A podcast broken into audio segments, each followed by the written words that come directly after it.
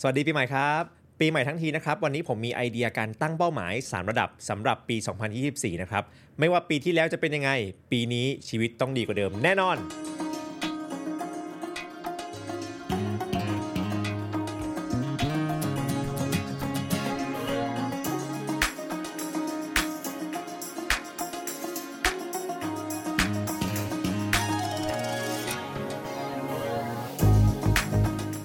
วัสดีครับ ผมปลื้มนะครับ และขอต้อนรับเข้าสู่มี plus podcast นะครับ อย่างที่บอกครับ วันนี้ผมมีไอเดียการตั้งเป้าหมายมาให้ 3 ระดับหรือว่า3 level นะครับ ใน3 level นี้เนี่ยผมจะมีเป้าหมายย่อย เป็นตัวอย่างว่าเราสามารถตั้งเป้าหมายประมาณไหนได้บ้างนะครับ เผื่อที่ว่าเพื่อนๆฟังวันนี้แล้วเนี่ยจะเอาไปปรับไปคิดไปจดเป็นเป้าหมายของตัวเองในปีนี้นะครับ แต่ก่อนอื่นนะครับ ถ้าคุณเป็นคนหนึ่งที่ชอบรายการเกี่ยวกับการออกแบบชีวิต ธุรกิจ และการพัฒนาตัวเองนะครับ อย่าลืมกดติดตามมี Plus Podcast นะครับ ปีนี้มีอะไรดีๆ เยอะแยะแน่นอน และถ้าคุณอยากพูดคุยหรือว่ารับอีบุ๊กฟรีหรือว่ารับการแจ้งเตือนเวลามีพอดแคสต์ใหม่ๆออกมาเนี่ยนะครับ อย่าลืมไป add LINE นะครับ ผมจะทิ้งลิงก์ add LINE ไว้ในคำบรรยายของพอดแคสต์ตอนนี้นะครับ หรือว่าถ้าเพื่อนๆ สามารถ search ในมือถือนะครับ search ได้เลยนะครับ at sign p l u e m อ่านว่าปลื้มนะครับ add LINE เข้ามาเลยมาคุยกัน เอาล่ะทีนี้ทำไมต้องมีเป้าหมาย3เลเวลนะครับ เพราะว่าปีใหม่เนี้ยผมเห็นหลายๆคนนะครับ ตั้งเป้าหมายเป็นข้อๆใช่ไหม ปีนี้จะลดน้ำหนัก ปีนี้จะ make money มากขึ้น ปีนี้จะมีเพื่อนมากขึ้น ปีนี้จะมีแฟน ปีนี้จะแต่งงานอะไรก็แล้วแต่นะครับเวลาเราตั้งเป้าหมายเนี่ยเราชอบตั้งเป็นหัวข้อ มันเหมือนกับเป็น dream list มากกว่าเพราะฉะนั้นเนี่ยก่อนที่เราตั้งเป้าหมายเป็นข้อๆเนี่ยผมเลยอยากให้เราแบ่งเป้าหมายเป็น 3 ระดับซะก่อน ซึ่ง 3 ระดับเนี้ยก็คือ mindset skills แล้วก็ habits นะครับที่ผมแยกเป้าหมายออกมาเป็น3 level แบบนี้นะครับ เพราะว่า ผมสังเกตมาหลายทีแล้วว่าหลาย ๆ ครั้งเนี่ยพอเรามีเป้าหมายในเลเวลใดเลเวลหนึ่งเพียงเลเวลเดียวเนี่ยมันไปถึงความสำเร็จได้ยาก เพราะว่าการจะทำให้มันสำเร็จเนี่ยมันอาจจะต้องการเป้าหมายในเลเวลอื่นควบคู่ด้วยโอเค เพื่อไม่ให้งงไปมากกว่านี้นะครับเดี๋ยวผมจะอธิบายก่อนว่า concept ของแต่ละ level เนี่ยมันสำคัญยังไง และผมจะให้ตัวอย่างว่าเป้าหมายในแต่ละเลเวลเนี่ยมันเป็นอะไรได้บ้างเพื่อเพื่อนๆเนี่ยจะได้เอาไปเป็นตัวอย่างนะครับแล้วก็ลองปรับเป็นเป้าหมายของตัวเองในปีนี้นะครับเอาล่ะ ข้อแรกนะครับ layer แรกเนี่ยสำคัญที่สุดสำหรับผมเลยนะ ก็คือ layer ของ mindset mindset เนี่ยนะครับผมพูดไปหลายตอนแล้วนะครับ แต่ว่าวันนี้สรุปให้ฟังสั้นๆ อีกนิดนึงแล้วกันเนาะ mindset ก็คือระบบในการคิดของเรานะครับ ระบบที่เราจัดเรียงข้อมูล แล้วก็สิ่งที่เรารับรู้มาต่างๆ ภายในสมองของเรา แล้วก็สร้างเป็นความคิดขึ้นมา mindset เนี่ยมันเป็นรากของทุกอย่างที่เราคิด เพราะฉะนั้น mindset ที่ดีคือ mindset ที่สร้างความคิดที่ทำให้เราเติบโต mindset ที่ไม่ดีคือ mindset ที่ดึงให้เราไม่เติบโตอะพูดง่ายๆอย่างนี้แล้วกันนะครับเลเวลที่2นะครับก็คือเลเวลของ skills หรือว่าทักษะ นิยามของทักษะสำหรับผมนะก็คือสิ่งที่เราฝึกซ้ำๆจนเกิดความชำนาญ ทักษะเนี่ยครับมันทำให้เราทำเรื่องที่เราควรจะต้องทำได้อย่างมีประสิทธิภาพมากขึ้นเรื่อยๆบางทีเราต้องการเป้าหมายที่เป็นผลลัพธ์บางอย่าง แต่เราขาดทักษะที่ดีพอในการทำผลลัพธ์นั้นเนี่ย ก็จะทำให้เราไปถึงผลลัพธ์ได้ช้าลงเลเวลสุดท้ายครับก็คือเรื่องของ habit habit เนี่ยหรือว่าอุปนิสัยของเราเนี่ยนะครับ มันเป็นสิ่งที่พ่วงกับทักษะโดยตรง เพราะว่า habit คือสิ่งที่เราทำเป็นประจำมันคือระบบที่เราทำโดยอัตโนมัติ ถ้าเราฝึกพฤติกรรมดีๆ ที่มันส่งผลต่อการเพิ่มทักษะจนเป็นนิสัยจนเป็น habit แล้วเนี่ยแน่นอนว่าเราจะสามารถสร้างทักษะใหม่ ๆ ได้เร็วขึ้น นั่นแปลว่าเราจะไปถึงความสำเร็จต่างๆ ได้เร็วขึ้น ทีนี้พอเห็นโครงสร้างเนาะ mindset คือสิ่งที่เราคิดคือสิ่งที่เราใช้มองโลก เป็นสิ่งที่เราใช้เลือกทำอะไรบางอย่าง หรือไม่ทำอะไรบางอย่าง หรือเลือกมองปัญหาว่าอันนี้คืออุปสรรค หรืออันนี้คือความท้าทาย นั่นคือ mindset อันที่ 2 คือทักษะทักษะคือสิ่งที่เราทำจนเกิดความชำนาญทำให้เราสามารถทำเรื่องต่างๆได้เร็วขึ้น แล้วก็มีประสิทธิภาพมากขึ้น แล้วก็อันสุดท้ายก็คือเรื่องของ habits หรือว่าอุปนิสัย คือสิ่งที่เราทำซ้ำๆได้อย่างเป็นอัตโนมัติ จนทำให้เกิดทักษะโอเคนะครับเห็นภาพเนาะ ทีนี้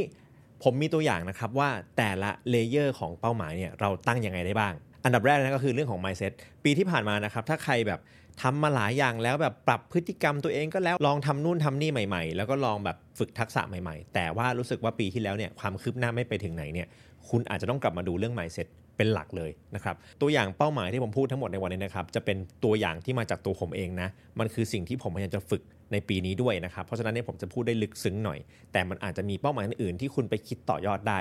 จากความเข้าใจในวันนี้ เป้าหมายในแง่ mindset ของผมในปีนี้นะครับก็คือ ข้อแรกครับ เราต้องฝึกเรื่อง growth mindset เพิ่ม ผมเนี่ยเป็นคนหนึ่งที่พูดเรื่อง growth mindset บ่อยมากนะครับแล้วก็รู้สึกว่าตัวเองเนี่ยฝึก growth mindset มานานมากๆแล้ว แต่วันนี้นะครับถ้าคุณเป็นคนหนึ่ง ที่รู้สึกว่าเราไม่ต้องฝึก growth mindset แล้วเพราะเรามี growth mindset แล้วนี่นะครับ นั่นเป็นสัญญาณบอกว่าคุณยังมี fixed mindset อยู่ เพราะ growth mindset เนี่ยมันต้องเติบโตได้เรื่อยๆ growth mindset เป็นสิ่งที่ต้องฝึกทั้งชีวิตนะครับและเหมาะกับการเป็นเป้าหมายในทุกๆ ปี แต่จะเข้มข้นแค่ไหนเนี่ยลองไปปรับกันดู growth mindset เนี่ยนะครับคืออย่างที่เคยบอกไปแล้วในตอนที่เท่าไหร่ไม่รู้ ตอนที่ 6 อะไรอย่างงี้มั้งนะครับลองไปหาดูเนาะเรื่อง growth mindset เนี่ยก็เป็น mindset ที่สำคัญมากๆ ผมสังเกตว่าหลาย ๆ คนเนี่ยไม่ไปถึงความสำเร็จหรือ เป้าหมายที่เราตั้งใจเอาไว้เนี่ย เพราะว่าหลาย ๆ ครั้งเรามัวแต่น้อยเนื้อต่ำใจอยู่กับความผิดพลาดหรือว่าผลลัพธ์ที่มันออกมา ซึ่งนั่นนะเป็นสัญญาณของความเป็น fixed mindset คือเราไม่ได้รัก process เราไม่ได้รักการพัฒนาตัวเอง เราไม่ได้รักการผิดพลาดเพื่อเรียนรู้ growth mindset จะทำให้คุณเรียนรู้ได้เร็วขึ้น เพราะว่า growth mindset นะครับจะทำให้ทุก ๆ ความผิดพลาดและความล้มเหลวของเรา ซึ่งต้องเจออยู่แล้วนะ เป็นบทเรียนที่ดี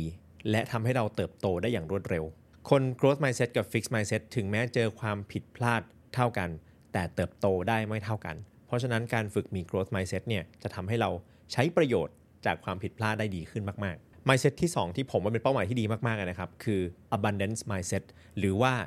จิตเหลือเฟือ เวลาเราพูดถึง mindset เนี่ยเราจะพูดถึงคู่ตรงข้ามนะครับเพื่อให้เราจับประเด็นได้ง่ายเนาะ คู่ตรงข้ามของจิตเหลือเฟือเนี่ยคือจิตขาดแคลน หรือว่า scarcity mindset นะครับคนที่มีจิตขาดแคลนเนี่ยนะครับ คือคนที่รู้สึกว่าฉันต้องแย่งชิง ฉันต้องปีนป่ายกดหัวคนอื่น คือมันไม่มีทรัพยากรพอให้สำหรับทุกคนเราต้องแย่งชิงกัน ถ้าฉันจะชนะคนอื่นต้องแพ้ ถ้าคนอื่นชนะแปลว่าฉันแพ้ นี่คือ scarcity mindset หรือจิตขาดแคลน แค่พูดก็รู้แล้วใช่ไหมว่าชีวิตมันจะยากเพราะอะไร หลายคนเชื่อในจิตขาดแคลนมากเสียจนรู้สึกว่า โลกมันก็เป็นอย่างนั้นไม่ใช่เหรอปื้มกำลังพูดอะไร มันไม่มีวินวินหรอกโลกใบนี้ ถ้าคุณอยู่ใน mindset แบบนั้นนะครับ คุณต้องหาทางออกจาก mindset นั้นให้ได้ เพราะว่าถ้าคุณได้เข้าใจ abundance mindset จริง ๆ เนี่ย คุณจะรู้เลยว่ามันนำมาซึ่งความสำเร็จและนำมาซึ่งความสุขได้มหาศาล abundance mindset หรือว่าความคิดเหลือเฟือเนี่ยนะครับ มันคือการที่เราเชื่อว่า โลกนี้มันมีที่ให้ทุกคน มีทรัพยากรเพียงพอสำหรับทุกคน และ มีความสำเร็จรอทุกคนอยู่ เหลือแค่เราลงมือทำการมี abundant mindset เนี่ยนะครับ จะทำให้คุณไม่ไปจดจ่ออยู่กับศัตรู อยู่กับคู่แข่งอยู่กับสิ่งที่คนอื่นทำได้ดีกว่าเรา เวลาที่คุณมี abundant mindset เนี่ยคุณเห็นคนอื่นประสบความสำเร็จเนี่ยคุณจะรู้สึกได้แรงบันดาลใจ เพราะคุณรู้ว่าความสำเร็จใครๆก็สำเร็จได้ คุณเห็นตัวอย่างความสำเร็จแปลว่าคุณก็ประสบความสำเร็จได้ คุณเห็นคนอื่นมีทรัพยากร มีทักษะมี อะไรก็แล้วแต่ที่เขามีไม่ว่าจะเป็นเงินทักษะเพื่อนคอนเน็ชันอะไรก็แล้วแต่เนี่ยคุณจะไม่รู้สึกน้อยเนื้อต่ำใจว่าทำไมฉันไม่มี เพราะคุณจะรู้ว่ามันมีทรัพยากรพอสำหรับทุกคน เราแค่ต้องรู้วิธีการหามัน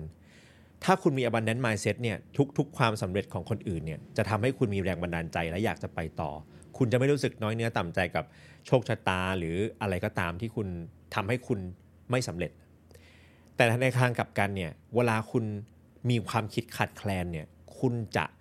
รู้สึกว่าทุกความสำเร็จของคนอื่นเนี่ยมันคือการแย่งความสำเร็จของคุณ เพราะความสำเร็จในหัวคุณมันมีจำกัด เพราะฉะนั้นนะครับ abundance mindset เป็นอีกหนึ่ง mindset ที่สำคัญมาก ๆ ถ้าใครอยากรู้เพิ่มเติมลองไปเสิร์ชดู หรือถ้าอยากให้ผมพูดเพิ่มคอมเมนต์มาเดี๋ยวผมจัดให้ 1 ตอนเลย mindset ที่ 3 ครับ mindset เกี่ยวกับเรื่องการเงิน ในปีนี้เนี่ยผมตั้งใจมาก ๆ ว่าผมจะเขาเรียกว่าล้างสมองตัวเองทิ้งให้หมดเลย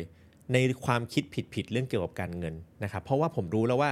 มันยังมีจิตวิทยาบางอย่างที่ผมคิดเกี่ยวกับเงินไม่ถูก ซึ่งเรื่องนี้เป็นเรื่องที่ทุกคนจะพูดเหมือนกันว่า ถ้าเรามีเขาเรียกว่ามันเป็นเขาเรียกว่า psychology of money เนาะก็คือจิตวิทยาทางด้านการเงินเนี่ยถ้า mindset ทางด้านการเงินเรามันมองเงินไม่ดี มองเงินยังเป็นสิ่งที่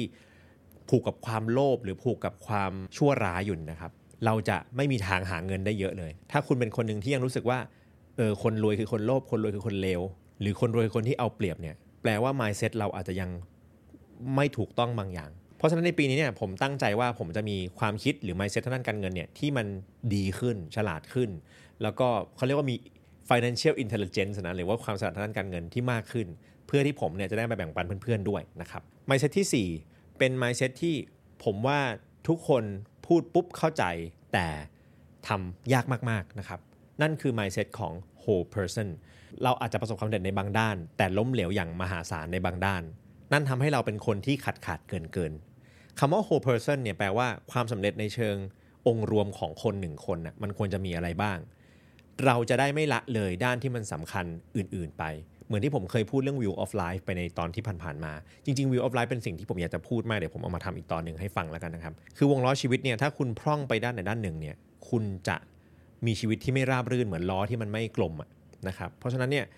การเป็นคนหนึ่งคนเราจะสักแต่ว่าทำเงิน แต่ไม่สนใจครอบครัวไม่ได้ เราจะสักแต่ว่า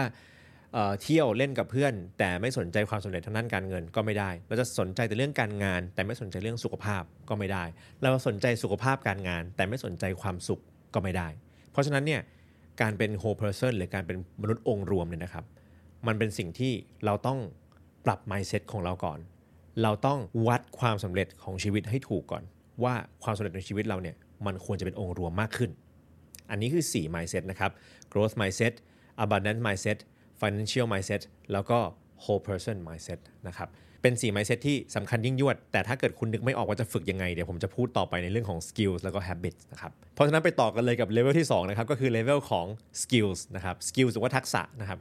ทักษะเนี่ยอย่างที่บอกมันคือสิ่งที่เราทำจนชำนาญเนาะทักษะเนี่ยถ้าคุณเคยได้ยินเรื่องกฎหมื่นชั่วโมงเนี่ยครับกฎหมื่นชั่วโมงเนี่ย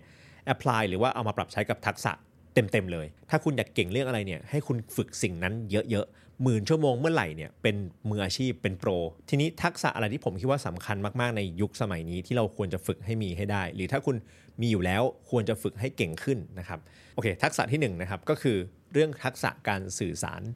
คือในปีที่ผ่านมานะครับผม รู้เลยว่าทักษะการสื่อสารนี่สำคัญมาก คือเรื่องที่ผมพูดทั้งหมดเนี่ยมันไม่ค่อยง่ายในการสื่อสารเท่าไหร่ ก่อนที่ผมจะมาอัดพอดแคสต์แต่ละครั้งเนี่ยผมทำกันบ้านเยอะมาก และแม้กระทั่งตอนที่ผมพูดเนี่ยนะครับผมก็พูดผิดพูดถูก แล้วผมก็ตัดต้องตัดแบบต้องอีดิทเยอะมาก เพราะว่าสิ่งที่ผมพยายามจะพูดเนี่ยผมอยากให้มันมาจากความคิดผมจริง ๆ แต่ไอความคิดเราเนี่ยบางทีมันมันคิดได้อะแต่มันสื่อสารออกมาเป็นคำพูดเพื่อคนอื่นเข้าใจไม่ได้ เพราะฉะนั้นเนี่ยทักษะการสื่อสารนะครับ เป็นทักษะที่ทรงพลังมากๆ คุณลองนึกถึงธุรกิจทั่วไปก็ได้ ถ้าเรามีธุรกิจที่ดีมากๆ มีสินค้าที่ดีมากๆ แต่คุณไม่สามารถสื่อสารให้กับกลุ่ม target group ที่จะเป็นผู้ซื้อได้ว่าทำไมของคุณมันดีอย่างเงี้ยครับ ถึงจะของดีแค่ไหนก็ไม่มีประโยชน์ เพราะฉะนั้นการสื่อสารหรือการถ่ายทอดความคิดใดๆครับ ถึงแม้ความคิดนั้นคอนเซปต์นั้นจะดีแค่ไหน แต่ถ้าคุณไม่สามารถสื่อสารให้คนอื่นเข้าใจได้เนี่ย หลาย ๆ ครั้งมีค่าเท่ากับศูนย์ แล้วมันไม่ได้หมายถึงแค่การพูดอย่างเดียวนะ มันหมายถึงการฟังด้วย หลาย ๆ คนเนี่ยพูดเก่งนะพูดไม่หยุดแต่ฟังไม่เป็นนะครับมันก็ไม่เรียกว่าการสื่อสารเนาะการสื่อสารคือการที่คนสองคนเอาสารมาสื่อกัน เพราะฉะนั้นเนี่ยมันควรจะต้องมีการแลกเปลี่ยนซึ่งข้อมูลบางอย่าง แปลว่าคุณไม่ใช่แค่ทำให้คนอื่นเข้าใจคุณได้อย่างเดียวสำคัญกว่าคนอื่นเข้าใจคุณน่ะคือคุณเข้าใจคนอื่นหรือเปล่า เพราะการที่เราจะสื่อสารเรื่องบางเรื่องให้กับคนคนหนึ่งอะครับ ถ้าเราเข้าใจว่าเขาเข้าใจอะไรอยู่แล้วอะมันทำให้เราสื่อสารได้ตรงประเด็นมากขึ้น เพราะฉะนั้นเนี่ยทักษะการสื่อสารนะครับผมให้เป็นดับหนึ่งเลยเนาะก็คือสำคัญมาก ทักษะที่2ครับคือทักษะการอ่าน ทักษะการอ่านเป็นสิ่งที่หลาย ๆ คนมองข้ามมาก ๆ คือผมว่าเราเจ็บปวดกับการเรียนหนังสือมาเยอะ เรารู้สึกว่าการอ่านหนังสือเนี่ยมันเป็นความเจ็บปวด ความทรมาน ตอนเราเรียนจบเราก็แบบอ๋อจบสักทีไม่ต้องอ่านหนังสือแล้วจริงไหมแต่ความรู้ของมนุษย์เยอะมากนะครับ รวมไปถึงวิธีการสื่อสารด้วยนะ อยู่ในหนังสือหรือบทความเยอะมาก ๆ สมัยนี้เรามีพอดแคสต์แบบนี้นะเป็นพอดแคสต์ดีๆ ใช่ไหม แต่พอดแคสต์เนี่ยมันก็อาจจะไม่สามารถทดแทนการอ่านได้ร้อยเปอร์เซ็นต์เพราะว่าการอ่านเนี่ยคุณใช้สมองคนละส่วนกับการฟัง คุณเคยได้ยินเรื่องพวกนี้ไหมว่า เวลาที่คนอ่านนวนิยาย เช่นแฮร์รี่พอตเตอร์อย่างเงี้ยนะครับ แล้วพอมันถูกสร้างเป็นหนังเนี่ยหลาย ๆ คนที่เป็นแฟนหนังสืออาจจะไม่ค่อยพอใจกับตัวหนังที่ออกมา เพราะว่าการอ่านเนี่ยคุณเห็นแค่ตัวหนังสือ แปลว่าสมองคุณต้องทำงานจินตนาการสิ่งที่หนังสือบรรยายออกมาเป็นภาพในหัวคุณให้ได้ มันทำให้สมองคุณเนี่ยมีจินตนาการมากขึ้น และมีความสามารถในการสร้างภาพมากขึ้นอะในขณะเดียวกันการรับฟังหรือการดูหนังเนี่ยมันเป็นสื่อที่มีหลายมิติมากขึ้นทำให้สมองคุณเนี่ยก็ไม่ต้องทำงานเยอะมากคือคุณก็แค่เสพเข้าไป เพราะนั้นเนี่ยการอ่านนะครับมันไม่ได้มีข้อดีแค่ การเอาข้อมูลเข้ามาในหัวเรา แต่มันเป็นการฝึกสมองด้วย มันเป็นการรับรู้ภาษาแล้วก็ฝึกจินตนาการถึงสิ่งที่ภาษานั้นพยายามจะสื่อสาร มันเหมือนกับตอนที่คุณฟังพอดแคสต์อยู่เนี่ยนะครับ ถ้าคุณฟังผ่านๆเนี่ยถ้าคุณไม่ได้คิดตามเนี่ยคุณจะอาจจะนึกไม่ออกอะแต่ยังไงคุณก็ยังฟังต่อได้เพราะผมพูดไปเรื่อยๆถูกไหมครับ แต่ถ้าคุณอ่านหนังสือเนี่ยหน้าที่ในการหยุดคิดหรือว่าจังหวะในการอ่านความเร็วในการอ่านเนี่ยมันขึ้นอยู่กับเราหมดเลย แปลว่าอะไร แปลว่า เวลาที่เราอ่านหนังสือเนี่ยเราจำเป็นต้องใช้สมองในการตีความตลอดเวลาไม่งั้นเราอ่านต่อไม่รู้เรื่องอะ่ะเพราะฉะนั้นเนี่ยการอ่านเป็นทักษะที่สำคัญมากๆ ยิ่งเราสามารถอ่านจับใจความและถ่ายทอดออกมาสื่อสารออกมา ได้ดีแค่ไหนเนี่ยเรายิ่งพัฒนาตัวเองได้เร็ว เป็นทักษะที่หลายคนละเลย เป็นทักษะที่ผมโคตรละเลยในสมัยก่อน พอผมอ่านหนังสือจนชำนาญแล้วเนี่ยนะรักการอ่านแล้วเนี่ยนะ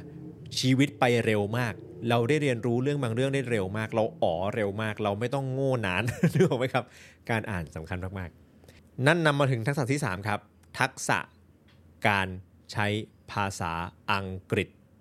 ผมพูดอันนี้มา 10 ปีแล้ว ผมจะบอกว่าถ้าคุณเป็นคนหนึ่งที่ชอบเรียนรู้ แต่คุณกลัวภาษาอังกฤษเนี่ยหรือคุณท้อแท้เวลาคุณเจอภาษาอังกฤษเนี่ยสิ่งนี้คือสิ่งแรกที่คุณควรฝึก เพราะ ความรู้มากกว่า 50%อยู่ในภาษาอังกฤษ ถ้าคุณไปดูนะครับเว็บไซต์ทั้งโลกนะประมาณ 50 กว่าเปอร์เซ็นต์เป็นภาษาอังกฤษ YouTube 50 กว่าเปอร์เซ็นต์เป็นภาษาอังกฤษ วันก่อนผมคุยกับเพื่อนเรื่องของการถ่ายทำอะเรื่องของการถ่ายวิดีโอเนี่ยนะครับ แล้วเขาก็บอกว่าเฮ้ยปื้มเราดู YouTube มาตั้งเยอะทำไมไม่เห็นมีใครพูดเหมือนนายเลยคำตอบเดียวของผมคือเออเพราะว่าคนไทยไม่มีใครพูดเรื่องนี้ฝรั่งพูดนึกออกไหมครับ มันง่ายแค่นั้นแหละ เพราะฉะนั้นผมจะพูดเสมอเลยว่าถ้าคุณอยากเรียนรู้ได้ได้เร็วและเข้าถึงข้อมูลที่ มันมันสุดขอบจริงๆอะมันใหม่มันมันล้ำหน้าจริงๆนะครับ ต้องฝึกอ่านฝึกฟังภาษาอังกฤษ และถ้าให้ดีฝึกพูดด้วยก็ดี เพราะว่าไหนๆฟังแล้วเนาะก็ฝึกสำเนียงไปด้วย ผมจะบอกว่าแต่ก่อนเนี่ยผมจะกลัวความถูกว่าว่าดัดจริตมากๆเลยนะเวลาที่ผมพูดว่าต้องภาษาอังกฤษต้องฟังภาษาอังกฤษต้องอ่านหนังสือภาษาอังกฤษ ผมไม่ได้อ่านหนังสือภาษาไทยมา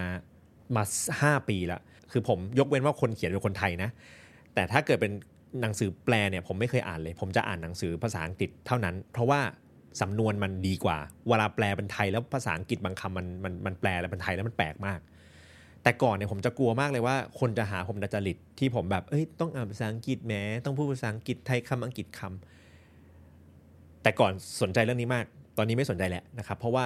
มันเป็นความเจริญของผมเองเนาะคือผมจะบอกว่าวันนี้ครับหลาย ๆ คนที่เป็นคนไทยเนี่ยเราถูกปลูกฝังมาว่า คนที่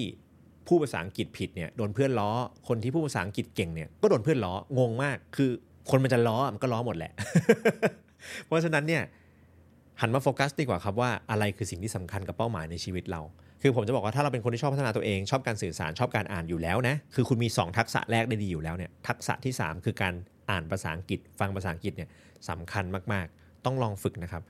เวลาที่คุณเห็นโค้ชออนไลน์ หรือว่าคนที่เข้ามาให้ความรู้คุณออนไลน์เนี่ย ที่เขาดูมีความรู้เยอะกว่าคุณหลาย ๆ ครั้งนะครับ ถ้าคุณอ่านหนังสือหลาย ๆ เล่มนะ คุณจะรู้เลยว่าเขาเอามาจากหนังสือภาษาอังกฤษที่อาจจะไม่มีแปลไทย เอาละครับ ข้อ 4 นะครับ ทักษะนี้เป็นทักษะที่นำมาทำพอสมควร แต่สำคัญยิ่งยวดเหมือนกัน ทักษะการมีสติตลอดเวลา เพราะการมีสติตลอดเวลาเนี่ย มันจะบอกว่าเรามี mindset แบบไหนอยู่ตอนนี้ เรารู้ตัว เรากำลังขี้เกียจอยู่หรือเปล่า เรากำลังหลีกเลี่ยงภาษาอังกฤษอยู่หรือเปล่า เรากำลัง อ่านหนังสือแล้วเราอยากไปเล่นโซเชียลมีเดียหรือเปล่า คือการมีสติเนี่ยมันสำคัญกับการควบคุมตัวเองมาก ๆ ถ้าคุณไม่มีสติเนี่ยคุณจะถูกสิ่งแวดล้อมอะกระตุ้นแล้วก็พาให้คุณไปทำสิ่งที่มันกระตุ้นอะเช่น ถ้าคุณอ่านหนังสือในมือถือใน Kindle อย่างงี้เนาะแล้วมันมีโนติเด้งมาเกิดอะไรขึ้นครับ อยากกดไหมอย่างเงี้ยคือการมีสติเนี่ยมันทำให้เราควบคุมตัวเองได้ดีมากๆ สติเนี่ยมันเหมือนอย่างนี้แล้วกันครับ ถ้าวันนี้นะ ถ้าวันนี้นะ คุณขับรถ แล้วผมเอาผ้ามาคลุมกระจกหน้า เอาผ้ามาคลุมเกณฑ์ความเร็ว เอาผ้ามาคลุมเลขว่าเกียร์มันคือเกียร์อะไรอยู่อะคุณลองนึกภาพว่ารถคุณจะเป็นยังไง คุณจะขับต่อไหม คุณจะเหยียบคันเร่งยังไงถูกถูกไหมครับ การที่เรารู้ว่าปัจจุบันเนี้ยเรากำลังทำอะไรอยู่ มองเห็นที่ที่เราจะไป มองเห็นความเร็วที่เราจะไป มองเห็นอัตราทดเกียร์ที่เรากำลังเรียนรู้อยู่เนี่ยนะครับ มันจะช่วยให้เราประเมินได้ว่าเราควรทำอะไรมากขึ้นหรือน้อยลงจริงไหม เพราะฉะนั้นการมีสติรู้ตัวสำคัญมาก ๆ เป็นทักษะนะครับ มันไม่ใช่ mindset นะ มันเป็นทักษะ เพราะมันคือสิ่งที่ต้องฝึก และทักษะที่ 5 ที่ตามมาครับก็คือทักษะการประเมินตัวเอง คือเมื่อคุณมีสติแล้วเนี่ยคุณอาจจะอยากหาวิธีการประเมินตัวเองหรือว่าเขาเรียกว่าอะไรอะ worksheet หรือว่าแบบเขาเรียกว่าเครื่องมือต่างๆ ที่เอามาทำให้คุณวัด ประเมินตัวเองได้ถูกต้องมากขึ้น เพราะคุณมีสติแล้ว แต่คุณยังไม่มีเกณฑ์วัดที่ชัดเจน กลับไปที่เรื่องยกตัวอย่างเรื่องรถก็ได้ครับ คุณรู้แล้วว่าคุณกำลังคุณมองเห็นทางข้างหน้าแล้ว แต่คุณไม่มีเกณฑ์วัดว่าคุณขับด้วยความเร็วเท่าไหร่อยู่ ถ้าคุณมีเกณฑ์วัดว่าคุณขับด้วยความเร็วเท่าไหร่อยู่เนี่ย คุณจะรู้ว่าอ๋อถ้า 60 ไม่อันตรายมาก ถ้า 80 เริ่มเฮ้ยอันตรายแล้วถ้า 120 เนี่ยโหอันตรายมากๆเวลาเกิดอุบัติเหตุ มันก็จะทำให้คุณรู้ว่า คุณ ควรขับทางนี้ทางตรงเราควรจะขับที่ความเร็วเท่าไหร่ ถ้าทางคดเคี้ยวควรจะขับที่ความเร็วเท่าไหร่ พอนึกภาพออกไหมครับ ถ้าเรามีเกณฑ์วัด เราจะรู้ว่าเราจะปรับการกระทำของเรายังไง บนพื้นฐานของถนนหรือว่าทางเดินที่เรากำลังทำอยู่อะเพราะฉะนั้นเนี่ยคุณต้องมีวิธีในการประเมินตัวเอง ซึ่งจะเกิดขึ้นไม่ได้เลยถ้าคุณไม่รู้ตัวเองก่อนนะครับ การประเมินตัวเองเนี่ยมันก็มีหลาย ๆ ทางนะ ซึ่งปีนี้เป้าหมายของผมคือ ผมก็อยากทำแบบฟอร์มให้ตัวเองที่ผมจะประเมินตัวเองอยู่ทุก ๆ อาทิตย์ทุก ๆ เดือนได้นะครับ ซึ่งในปีนี้ก็ตั้งใจมาก ๆ ว่าจะเอาสิ่งนี้มาแบ่งปันนะครับทุกคน เพราะฉะนั้นถ้าใครอยากได้อย่าลืมติดตาม อย่าลืมกด add LINE มานะ เดี๋ยวผมเวลาผมมีแบบฟอร์มใหม่ ๆ เนี่ยผมจะทำ content แบบนั้น ผมจะแจ้งทางไลน์นะครับยังมีอีกหลายทักษะนะที่มันเกี่ยวข้องกับการงานของทุกคนเนาะซึ่งผมอาจจะลงลึกไม่ได้เพราะว่าแต่ละคนทักษะการงานไม่เหมือนกัน แต่ผมเอาทักษะ รวมๆที่ทุกคนพึงมีแล้วกันเนาะประมาณ 5 ข้อนี้นะครับ ก็คือการสื่อสาร การอ่าน การใช้ภาษาอังกฤษ การรู้ตัวมีสติตลอดเวลา และการประเมินตัวเองได้เลเวลที่3นะครับก็คือเลเวลของ habits หรือว่าอุปนิสัยแหละนะครับเลเวลนี้แหละจะทำให้คุณฝึก mindset แล้วก็ฝึก skill ได้ดีขึ้นนะ habit เนี่ยมันแปลเป็นภาษาไทยว่าอุปนิสัยเนาะผมขอเรียกสั้นๆว่านิสัยแล้วกันนะ ไม่ได้ด่านะ ขอเรียกสั้นๆว่านิสัยแล้วกันนะโอเคนะครับนิสัยแรกนะครับที่ควรจะฝึกในปีนี้นะก็คือนิสัยการทบทวนเป้าหมายนะครับเราควรฝึกทบทวนเป้าหมายอยู่อย่างสม่ำเสมอ ถ้าคุณสามารถทบทวนเป้าหมายในทุกสัปดาห์หรือถ้าจะสุดยอดกว่านั้นคือทุกวันคือแบบเนี่ยแปะผนังไว้ใส่ไว้ในหน้าจอมือถือหน้าจอคอมเปิดมาเห็นเลยอย่างเงี้ยครับถ้าคุณสามารถทบทวนและเห็นเป้าหมายของคุณได้บ่อยๆเนี่ย คุณจะปรับทิศทางได้เร็ว ลองนึกภาพว่าถ้าคุณกำลังจะขับรถไปเชียงใหม่ แล้วคุณลืมว่าคุณจะไปเชียงใหม่ทุกๆ 5 นาทีอะคุณจะเลี้ยวถูกเลี้ยวผิดมั่วไปหมดเลยเพราะคุณจำไม่ได้ว่าคุณจะไปไหน แต่ถ้าคุณทบทวนเป้าหมายจนเป็นนิสัยแล้วเนี่ย คุณจะโฟกัสได้ดีขึ้น และคุณจะออกนอกลู่นอกทางยากขึ้น และไปถึงได้เร็วขึ้นใช่ไหมครับ คุณสามารถทบทวนเป้าหมายได้หลาย ๆ วิธีนะครับ เช่น คุณอาจจะทำดีมชาร์ตแปะผนังไว้ก็ได้ คุณอาจจะ ตั้งใจจัดเวลาให้มันสัก 5 นาทีต่อวัน หรือ 5 นาทีต่อสัปดาห์ เพื่อจะมาทบทวนว่าเป้าหมายที่เราทำเนี่ยเราทำไปถึงไหนแล้ว แล้วมันยังอยากไปตรงนั้นอยู่ไหม มันสำคัญมากๆนะครับ ที่คุณต้องทบทวนเป้าหมายเพราะว่าถ้าคุณไปดู New Year Resolution หรือว่าการตั้งใจในปีใหม่ของแต่ละคนเนี่ยนะครับสถิติแต่ละปีไม่ตรงกันนะ แต่ส่วนใหญ่แล้วเนี่ยมีไม่ถึง 10%นะครับที่ทำสำเร็จตามที่ตั้งใจไว้ตอนปีใหม่ เพราะ เราไม่ทบทวนเป้าหมายนี่แหละ เราไม่ได้โฟกัส ถึงเวลาแล้วเราก็ไปสนใจอย่างอื่น คือปีนึงมันมีสิ่งกระตุ้นเยอะแยะเลยเนาะ สมมติคุณบอกว่าคุณอยากลดน้ำหนักอย่างเงี้ยครับ เดี๋ยวก็มาแล้วเทศกาลใช่ไหมเดี๋ยวมีตุดจีนใช่ไหมเดี๋ยวมีสงกรานใช่ไหมเดี๋ยวมีคือ ถ้าคุณไม่โฟกัสที่เป้าหมายชัดๆเนี่ย คุณจะหลุดง่ายนะครับ เพราะฉะนั้น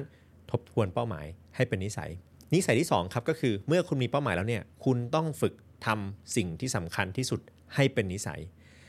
หลายๆ คนเวลาผมพูดถึง Eisenhower Matrix ครับไอไอตาราง 4 อันที่เขียนว่าสำคัญเร่งด่วนอะเนาะหลายๆ คนนะครับเข้าใจตารางสำคัญเร่งด่วน แต่ปัญหาคือหลาย ๆ ครั้งเราสับสนว่าอะไรสำคัญอะไรเร่งด่วน การที่เรามีเป้าหมายไม่ชัด หรือลืมทบทวนเป้าหมายเนี่ยมันทำให้เราลืมว่าตกลงแล้วอะไรสำคัญ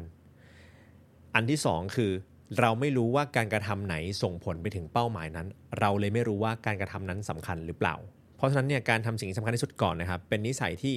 แฝงมาด้วยหลาย ๆ อย่างเนาะคุณต้อง 1 รู้เป้าหมาย 2 คือคุณต้องรู้ว่าเป้าหมายที่คุณอยากได้เนี่ยเมื่อแยกย่อยมาเป็นม l ลสโตนหรือว่าเป็นเขาเรียกอะไรนะขั้น step ความสำเร็จเล็ก ๆ แล้วเนี่ยมันต้องทำอะไรบ้าง ซึ่งถ้าคุณวางแผนตั้งแต่ต้นปีนะครับ คุณจะรู้ได้เลยว่าอะไรสำคัญ ยกตัวอย่างนี้ครับ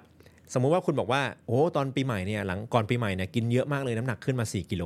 คุณบอกว่าคุณอยากลดหนัก 4 กิโลในปีนี้นะครับเป้าหมายที่ดีต้องมีกับเวลากำหนดเนาะเพราะฉะนั้นเนี่ย let's say ว่า 4 กิโลใน 2 เดือนแล้วกันแปลว่าเดือนละ 2 กิโลใช่ไหมแปลว่าอาทิตย์ละครึ่งกิโลใช่ไหมเพราะ 7,000 เท่ากับ 1 โลใช่ไหม7,000 แคลเท่ากับ 1 โล แปลว่าสัปดาห์หนึ่งเนี่ยคุณควรจะกินพลังงานขาดไป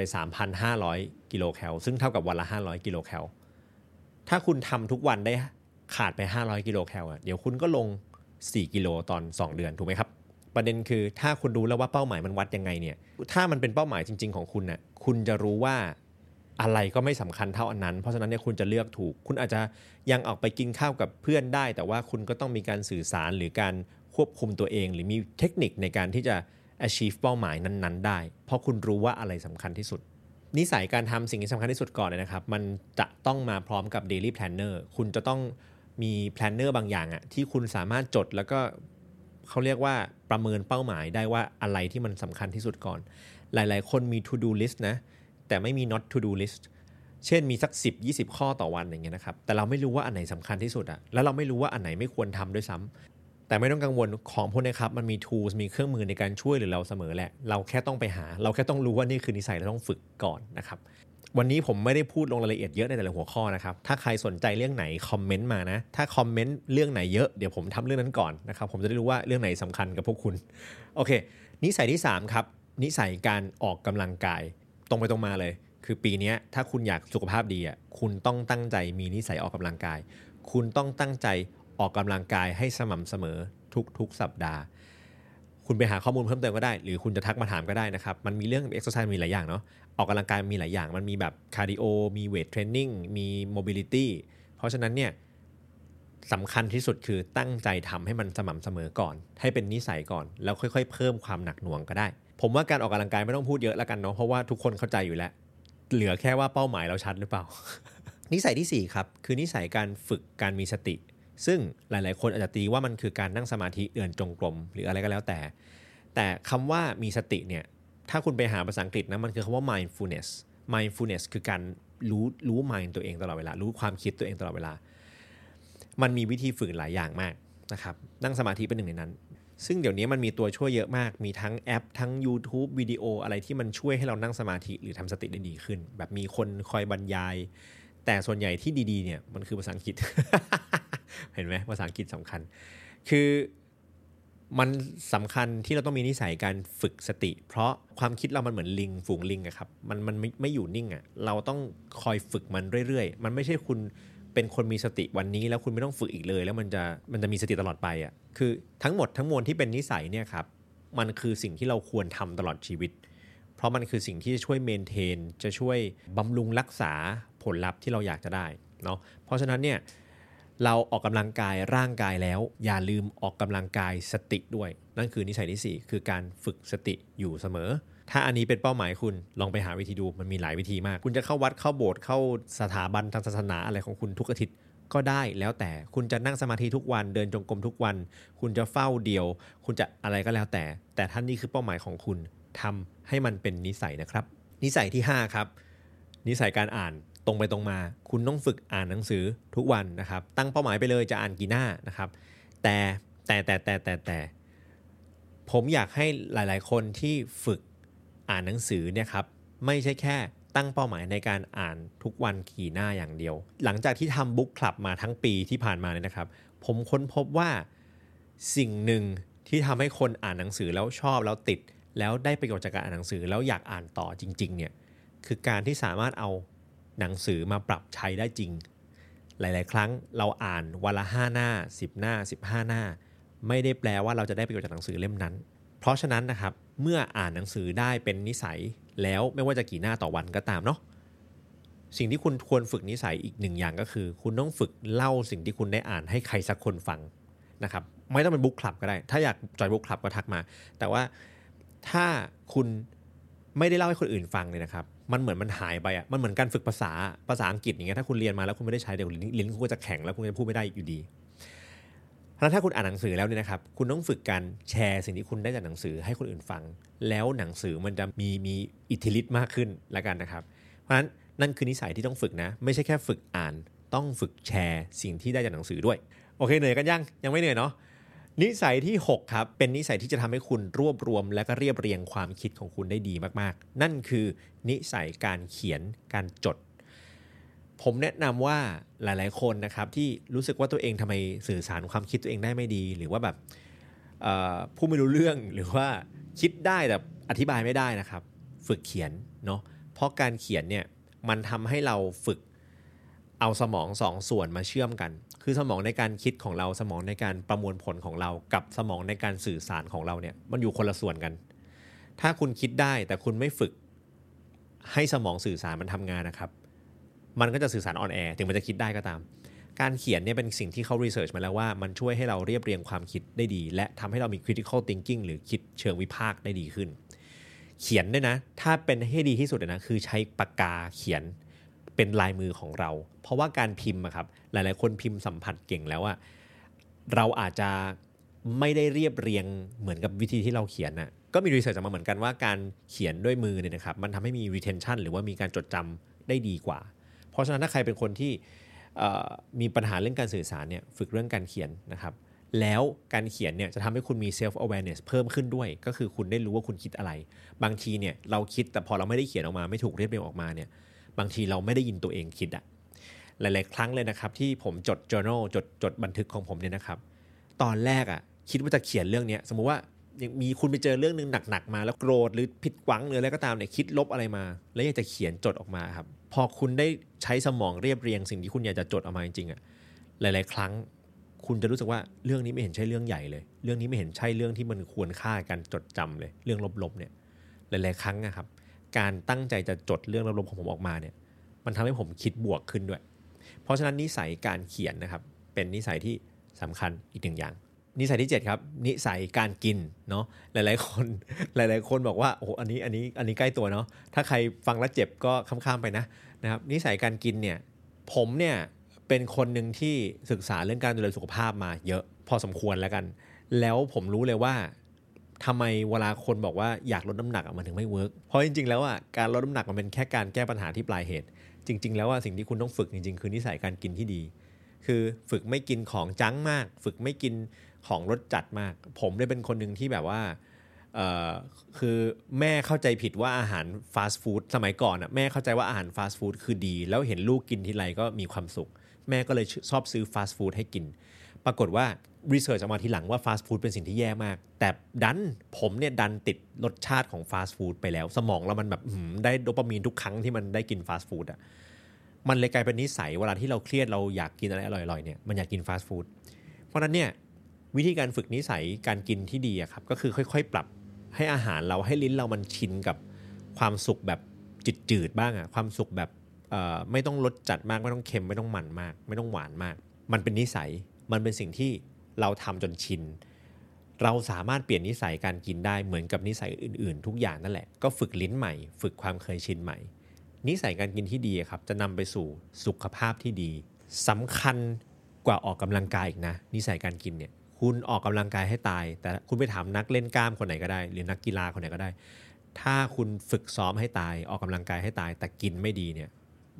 ไม่ค่อยมีประโยชน์อะไรเท่าไหร่นะครับเพราะนั้นนิสัยการกิน อาจจะเป็นหนึ่งในเป้าหมายของคุณในปีนี้ สุดท้ายครับ ความจริงยังมีอีกหลายนิสัยมากนะที่ฝึกได้นะครับ แต่ว่าอันนี้ผมยกตัวอย่างอันที่ผมคิดว่าผมควรฝึกด้วย แล้วก็ผมคิดว่าเป็นนิสัยที่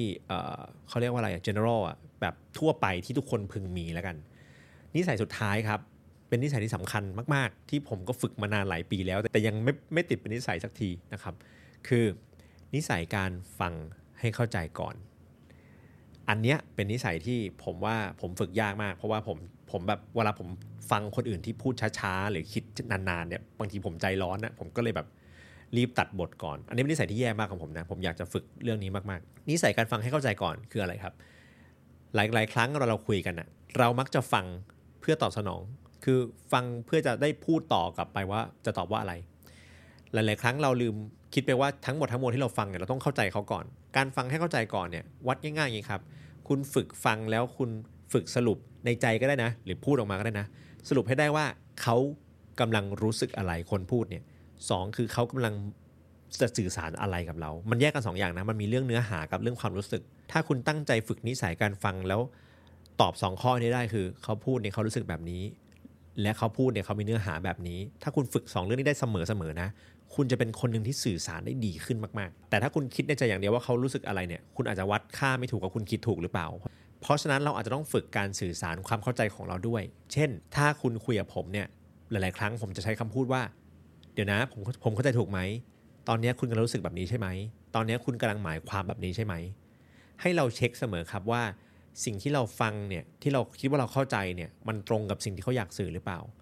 ถ้าคุณฝึกนิสัยการฟังให้เข้าใจก่อน จนทุก ๆ ครั้งที่เราคุยกับใคร แล้วเราสามารถถามว่าผมเข้าใจคุณถูกใช่ไหมแล้วเขาบอกว่าใช่เนี่ย คุณจะทำงานเร็วขึ้นมาก เพราะว่าหลาย ๆ ครั้งนะครับ การทำงานร่วมกันเนี่ยมันไปติดตรงนี้แหละ เราคิดว่าเราเข้าใจคนอื่น คนอื่นคิดว่าเขาเข้าใจเรา แต่พอผลออกมาปุ๊บอ้าวเข้าใจคนละเรื่อง เพราะฉะนั้นนะครับนิสัยสุดท้ายที่ผมอยากจะฝากวันนี้คือ ฝึกฟังคนให้เข้าใจก่อน วันนี้ผมไม่ได้คิดว่าเราต้องทำทุกข้อให้ได้ แต่ว่าสิ่งที่ผมอยากให้ทุกคนได้วันนี้จริง ๆ เนี่ย ก็คืออยากให้เข้าใจว่าเป้าหมายนะครับมันมีหลายระดับ ซึ่งไม่ว่าจะเป็น mindset skill หรือ habits เนี่ยมันมีความสำคัญในแง่มุมของมันเอง มันปราศจากซึ่งกันและกันไม่ได้ เพราะฉะนั้นวันนี้ผมอาจจะพูดเป้าหมายไปหลายข้อ ถ้ามันหนักหน่วงเกินไปอะเราไม่จำเป็นต้องตั้งเยอะขนาดนี้ก็ได้นะครับ ผมมาพูดให้ฟังเหมือนเป็นแคตตาล็อกของเป้าหมายละกัน แต่สิ่งที่ผมอยากให้ทุกคนทำในปีนี้นะ คือตั้งเป้าหมายในทั้ง 3 ระดับครับอย่างน้อยสัก1อย่าง mindset เนี่ยอย่างเดียวก็ได้ถ้าเกิดมันยากไปสกิลเนี่ยอาจจะมากกว่า 1 อย่างก็ได้เพราะเราสามารถฝึกทักษะได้มากกว่า 1 อย่างใน 1 ปีอยู่แล้ว habit เนี่ยนะครับถ้าเราบอกว่าแต่ละ habit ต้องใช้เวลาอย่างน้อยเดือนหนึ่งในการฝึกเนี่ยเพราะนั้นปีหนึ่งเนี่ยคุณสามารถฝึก habit ได้อย่างน้อย 12 อันลองตั้งเป้าหมายดู ให้มันครบทั้ง 3 ระดับ และผมเชื่อมากๆว่าถ้าคุณตั้งเป้าหมายและทบทวนเป้าหมายอย่างสม่ำเสมอเนี่ยปีนี้จะเป็นปีที่ชีวิตคุณเปลี่ยนแปลงแบบก้าวกระโดดได้อีกปีหนึ่งขอให้ทุกคนตั้งใจนะครับ และผมหวังว่ามี plus podcast เนี่ย จะเป็นส่วนหนึ่งที่ทำให้ชีวิตคุณดีขึ้น และพบกันใหม่ครั้งหน้าครับ สวัสดีครับ